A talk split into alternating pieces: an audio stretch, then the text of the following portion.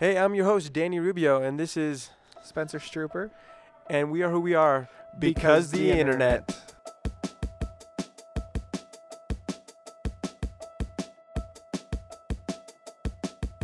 internet. Antiquity, the Middle Ages, the Renaissance, the Industrial Revolution, the internet. All right, well, that's the beginning of the show. Uh, let's see. Today. That was it. That's that, it. That's, that's all you get. Congratulations, guys. That was it. Thanks that was su- as good as the podcast gets for today. Thanks for listening. Um, Remember to we'll see you next week.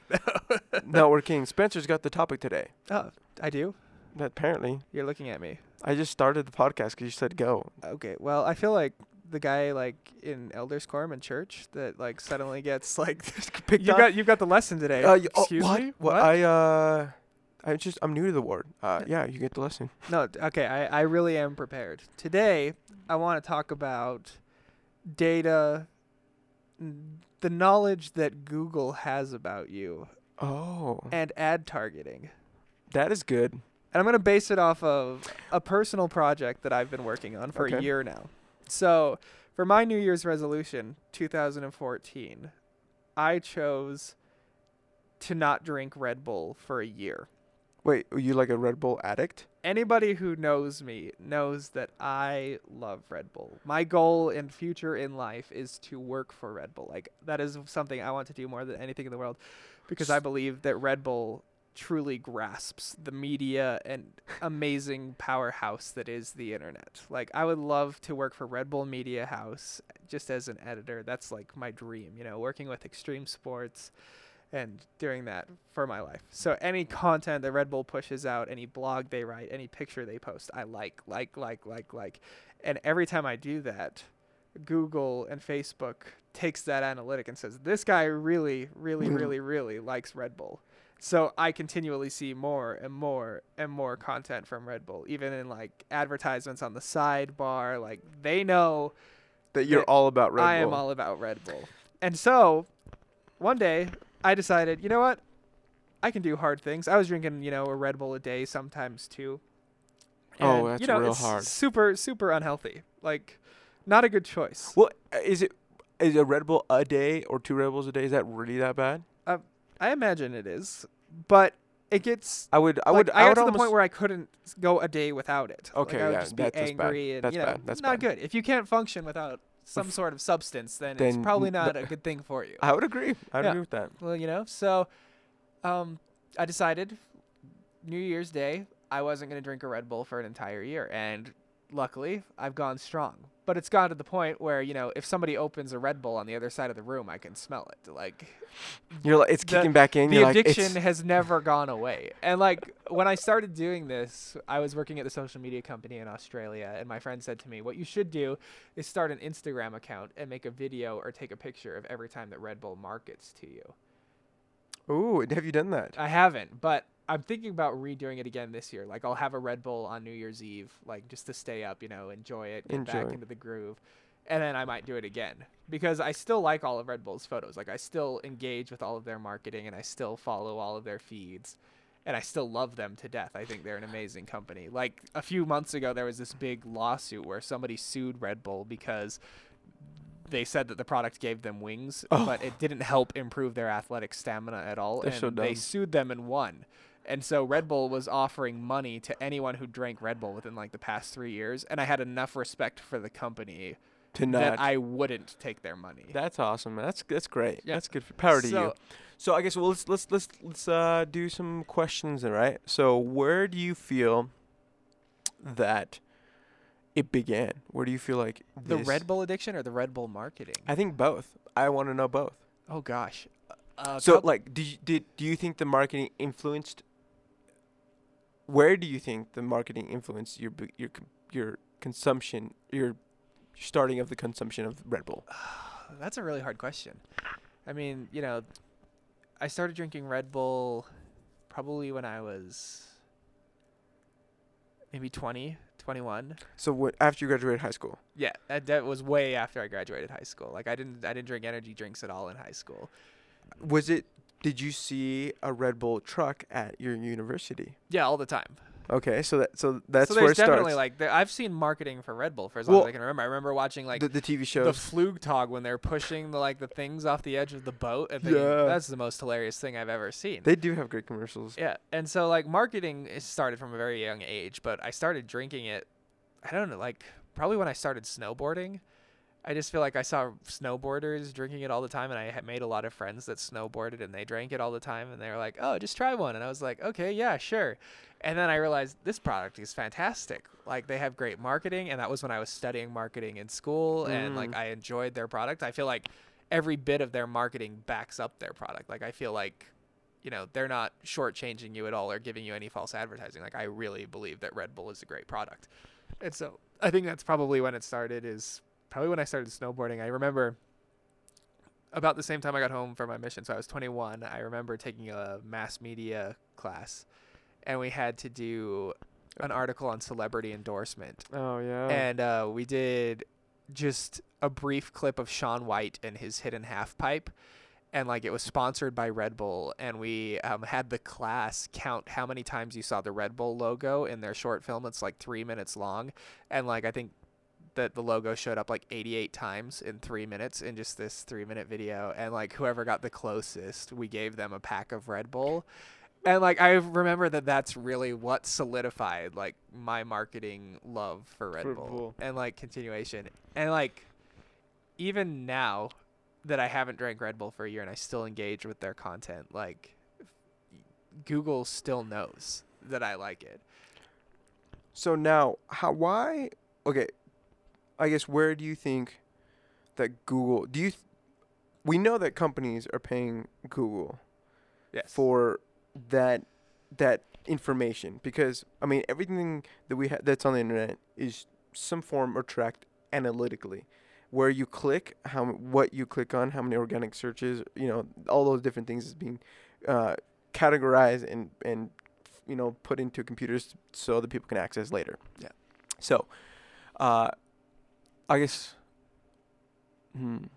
I guess where do you want to go with this? The question I think that stands out the most is, to me, is they have all this information. Like, they know what you want, and they have the ability to market to you.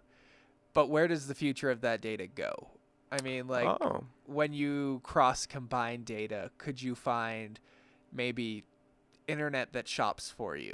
Like, as they gather more and more data, like the future of the internet, no doubt in my mind, is data. Like, I see it going that way. Well, that, more and more, like cookies and understanding and data tracking and following you everywhere that you go. And I find that if businesses can truly capitalize on tracking that data for you, like they'll know, oh, this guy, he comes into our online store and he buys toilet paper every three months.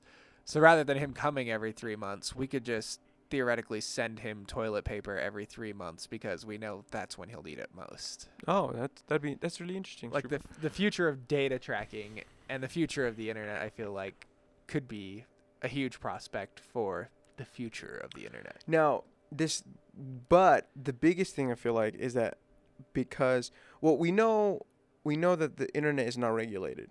Right. So the internet, and it can't be regulated. It will never, ever be regulated. We like to believe that. We like to believe that. And I don't think it will because we'll it's, it's... Fingers crossed. Yeah, well, well, because I don't think it will because of the fact that it's this the world accesses the internet. And there's too many things, that like too many governments, and it's just too much of a huge thing. Right, right. That doesn't mean that it's not regulated by... Like, it's not... It's not. I don't think it's regulated, but it's more of... It's like uh, blocked by governments. Okay. I so, can see that. So it's not, some people say like China, they regulate, air quotes, um, their, their internet, but it's more of they're blocking certain things from their, their nation. Yeah. So, very true. So data, I, when it comes down to that data and what that data means, I, I and how we're going to use that in the future, I think, I wonder if people will be like, oh, you or because people are already weirded out about data. Because like, yeah. oh, you're tracking my... You know this much about me. You know my age. You know my interests. You right. know everything and we'll, about you know, if you have a Facebook account, anyone who... All that information is already stored. And so you're, if you're th- if you're all at scared about that, paranoid about that, you're already scared. You're never going to have a Facebook account. But I do think that data will have a huge impact on, you know, maybe helping us go, you know, shopping. I even think it'd be interesting to see how much that data would help st- students going into college. Like colleges saying, hey, uh, we, you know, this is the information that we that we received from, you know, whoever, maybe Google, or when you you applied. Um, we think that these are the best, you know, suited majors for you. Ooh. Consider that, right? That's an interesting thought. Because how, if I'm watching YouTube videos on, you know, technology, they automatically know that I want to go into some technology. They they they know you're interested in that. Right. Yeah. And so you can say, these are some basic courses that you should take to see if this is really what you want to go into. That's interesting. I've never thought about it from that angle before. Right. Like that could be a huge benefit for, like, universities knowing, like, pre-advanced, because how many kids don't know what they want to do for right. school? I was lucky enough to fig- li- really, and I think it's because I watched so much YouTube, and I like I was I was either I either want to go into techn- you know computers, or you know some sort of video framework, yeah. which is what I'm going into. And but I've you know I'm learning coding, and, and I know computers, and I've messed with a lot of computers in different aspects. So that's I, w- I was kind of blessed to know what path I wanted to go to. Yeah. However, there's a lot of people out there who come in, they're like, I have no idea what I want to do, yeah. and it's because they don't try anything. I have a quote that I keep in my wallet that says you should do, like, when you don't have anything to think about, the thing that you think about is the thing you should do. Oh, that's cool. That's a good quote. So the thing you think about when you have nothing else to think about is the thing that you should do. So uh, write that down, everybody, one more time. The thing that you think about when you have nothing to think about is the thing that you should do. Boom. That is some... That is life advice from StroopDog. And I feel like that's partially what the internet is. You know, like, we fill so much of our time with it doing homework or studying. But the data, the key data, is when you just get on the internet to do whatever. Like, I mean, there's times when I'll just get on YouTube and I just call it following the stream. And what I'll do is I'll just select one of the videos from the side, and then I'll select one of the videos that's featured after the end of the video. Oh, nice. And I don't, like, pick anything. I just see where I end up. And usually, like, I don't always give this advice because you could end up in a very dark corner of the internet full of cat videos or strange doings that you're not really sure how you got here. Everybody, why am I watching? That's what I find, like, a lot of times where there, I think there's two type, because it's interesting. There's people who are on the internet, or that use the internet because they see the resource in it. And but often I see that there's a lot of people who just kind of float the internet. And I mean by that, like, kind of like what you're saying, they kind of just pick whatever, and they f- they don't really know how to use the internet. They don't know how to use YouTube. They don't know how to use Twitter. They don't know how to use Facebook, per se.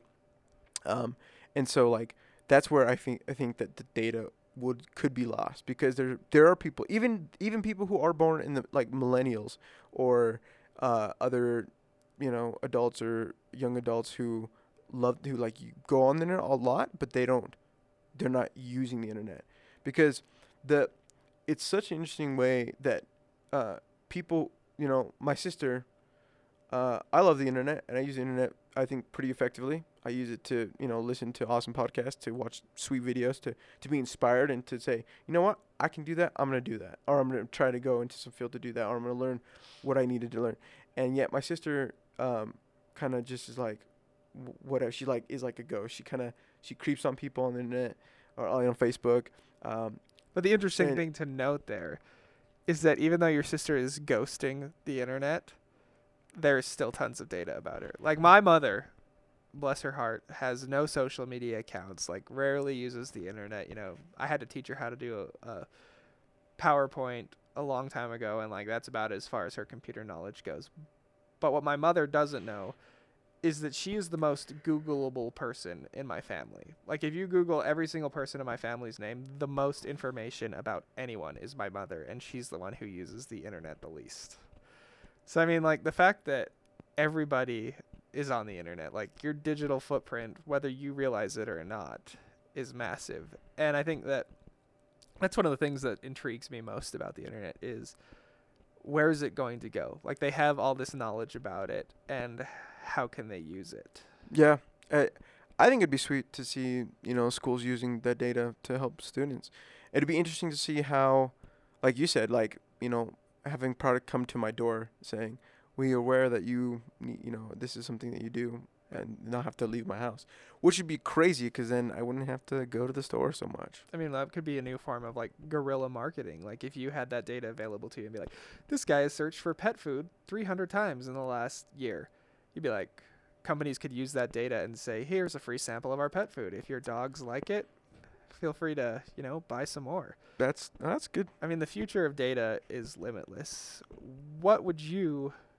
Uh, this is a question for our viewers, or what, I guess they're not viewers, listeners. Yeah. Like, what would you be most interested to see data do in the future? I want to know your answers. Um, tweet me at at StroopDog, S T R E U P D A W G. And are you on Twitter, Danny? Yeah, I got my my handle is at DrBeat, and that is Elite Talk for D R B E four T. Yeah. So, so tweet us whatever you think the future of data holds, like what yeah. you'd be interested to see people use data for.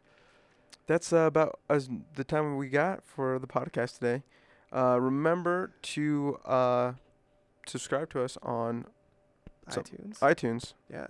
Is that what we're on? Uh, we're. Ho- I'm hoping to get us on there. Okay, cool. I'll well, welcome to iTunes, guys. um, this podcast today was brought to you by the uh, the Central Intelligence Agency, the C I A, who uh, use our mina. My, uh, use and mine our data to spy on us, you know. Could li- let's get a little conspiracy theory going. Yeah. No, but really, our uh, podcast is sponsored by Red Bull because yeah. it gives you wings. Shout out to Red Bull. I love you guys. If you want me to come work for you, let me know. It's true. The man speaks truth. Right. Thanks for listening. We'll uh, catch you guys next week. Peace. Antiquity, the Middle Ages, the Renaissance, the Industrial Revolution, the Internet.